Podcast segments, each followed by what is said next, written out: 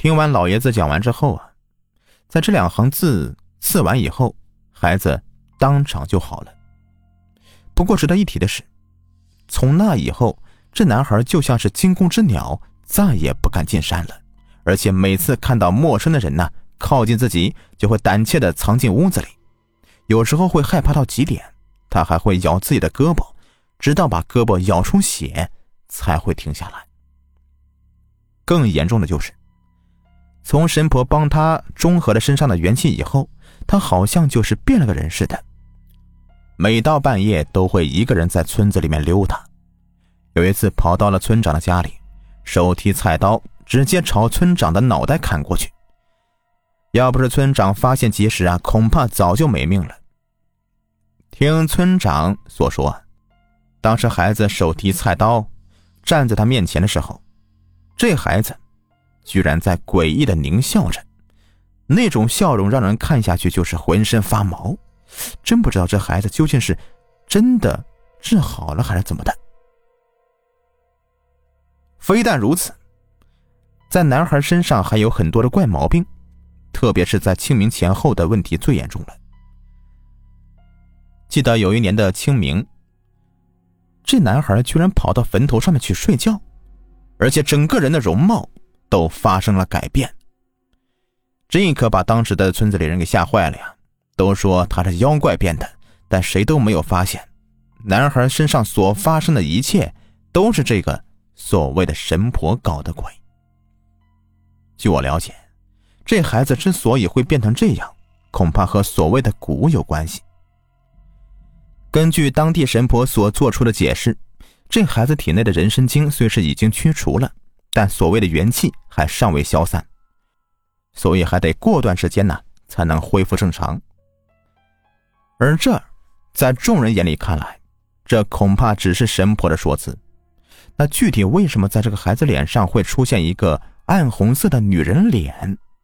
神婆自始至终都未曾给出合理的答案，似乎是在刻意的回避这个问题。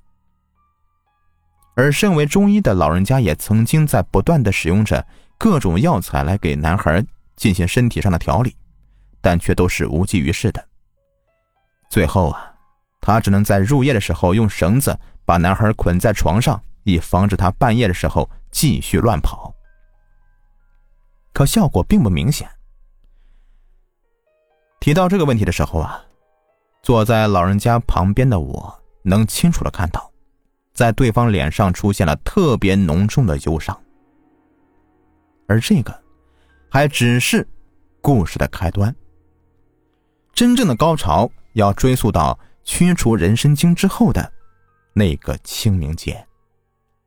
人们对这个节日是又敬又畏，白天焚纸烧香，而到晚上，有的人就是大门紧闭，因为他们总感觉在这个鬼门大开的节日里，会有不少的孤魂野鬼。在外漂泊，要是被鬼给盯上了，恐怕到时候会给自己惹来不小的麻烦。所以，在清明节当天的夜里，这个村子则变得是异常的宁静，而唯独这个男孩却悄悄的离开了家，并向着村西头走过去。早有预感的老人家呢，就发现男孩异样之后，立刻起身跟上去。直到走出十几里地之后啊，这才发现，男孩现在居然是在往乱坟岗跑。说来也怪，在老人家跟踪男孩这个时间里啊，路途中的是没有任何的照明设备存在的，而且清明节当天的是雨夜朦胧，也根本看不到任何的月光。可从始至终啊，通往乱坟岗的这条路。却特别的清晰，就好像是白天似的。非但如此，在老人家跟踪的过程中，他还隐约看到，在自己的身旁，不知何时，竟然出现一双鲜红如血的绣花鞋，并且这双绣花鞋还紧紧的贴着他移动。这一下还真把老人家给吓了一跳。而就在此时，一双暗红色的手则突然从老人家身后的黑暗中伸出来，并且直接捂住老人家的嘴巴和双眼。顷刻之间，难以形容的冰冷感则立刻席卷老人家的躯体，竟让他开始不由自主的颤抖起来。这种感觉与之前他上山抓鬼时的完全不同，而现在这双鬼手竟然缓缓的把老人家的眼睛给扒开了。紧接着，他的视力就恢复了正常。可谁知道啊？这个时候，那张村人口口相传的暗红色的，而且挂满鲜血的脸，则赫然出现在他的眼前，并且距离他只不过有三寸的距离。此时的老人家甚至能够看到那双鲜红的瞳孔中究竟是蕴藏着什么诡异的画面。你，你究竟是谁呀？老人家鼓足勇气，对着对面这个鬼嘶吼道。谁知道，听了这个话，这鬼的脸竟然猛地一愣，随后在他黑暗的红色的嘴角，则开始释放出令人浑身发力的狞笑。我要干什么？我要吞了这个男孩只有这样，我才能青春永驻。否则的话，我的容颜将要彻底老去。你知道我找他这种命格的人找了多久吗？提到命格，老人家猛然想起，自己这个孙子生的是的确离奇。是阴年阴月，并且在他出生的时候，他母亲就因为难产离开人世了。起初，村里人并没对此太过在意，可当他降生后没几天，他的父亲就因为是特殊缘故，自己在家中暴毙，紧跟着就是他的姐姐、叔叔、婶婶以及所有的亲人。至于老人家究竟是为何躲过这次宛若瘟疫一般快速传播的死亡，他自己也并不清楚。而从那之后，村中人见过这孩子都像是见了灾星似的，能躲多远就跑多远。如果不是他们听说这孩子犯了什么病，再不控制就有可能死掉，他们才不会在孩子被人参精上身当天呢，壮着胆子过来凑热闹的。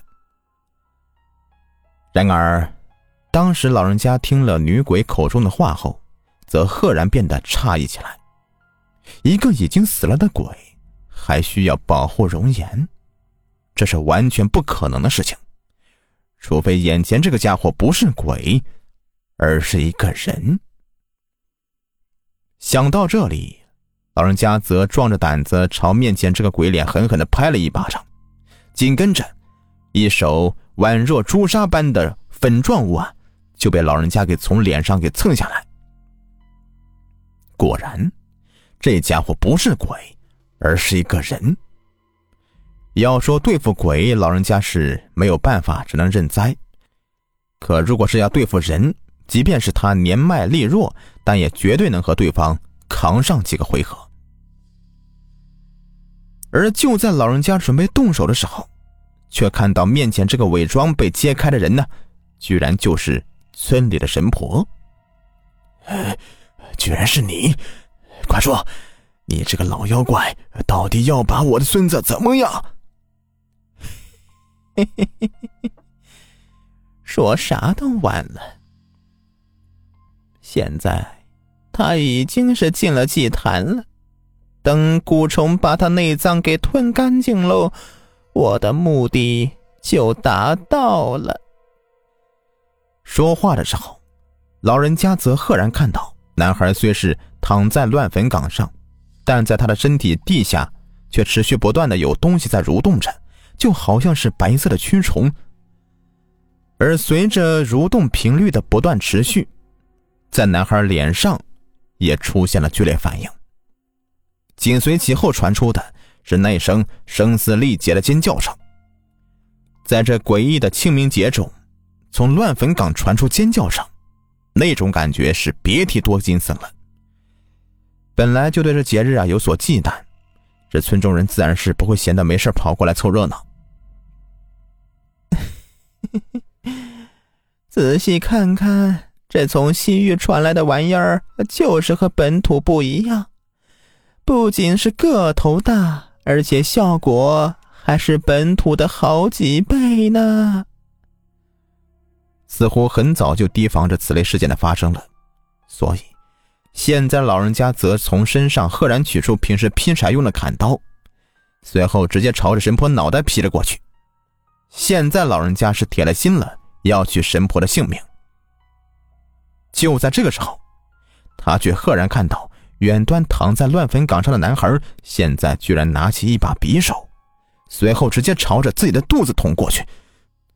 不要，不！不要！剧烈的惊恐成功的将老人家从梦中唤醒，视线扭动之间，他还能清楚的看到，自己身下的褥子已经被汗水浸湿了，而在远端的床榻上，男孩正静静的躺在那里，似乎之前所发生的一切都只是恐怖的噩梦。但到后来，老人家方才迟迟的发现，在男孩的肚子上。不知何时，居然出现一条诡异的刀疤，而且这个刀疤出现的位置，与老人在梦中所看到的位置是惊人的一致。而从那时候开始，这个男孩就变成一个弱智，每天只知道干一些普通的农活，面对其他事情都只是笑嘻嘻的不予理会。至于那个所谓的神婆吧，从清明节过后啊，就再也没有见过了。具体是死了还是离开了，没有任何人知道。而是出于好奇，曾跑到神婆的屋子里面去查明情况，结果发现呢，屋子里面是布满了蛛丝和灰尘，似乎这个屋子已经很多年没有人住过了。但村人还都清晰的记得，几天前还曾经见过神婆出入于此。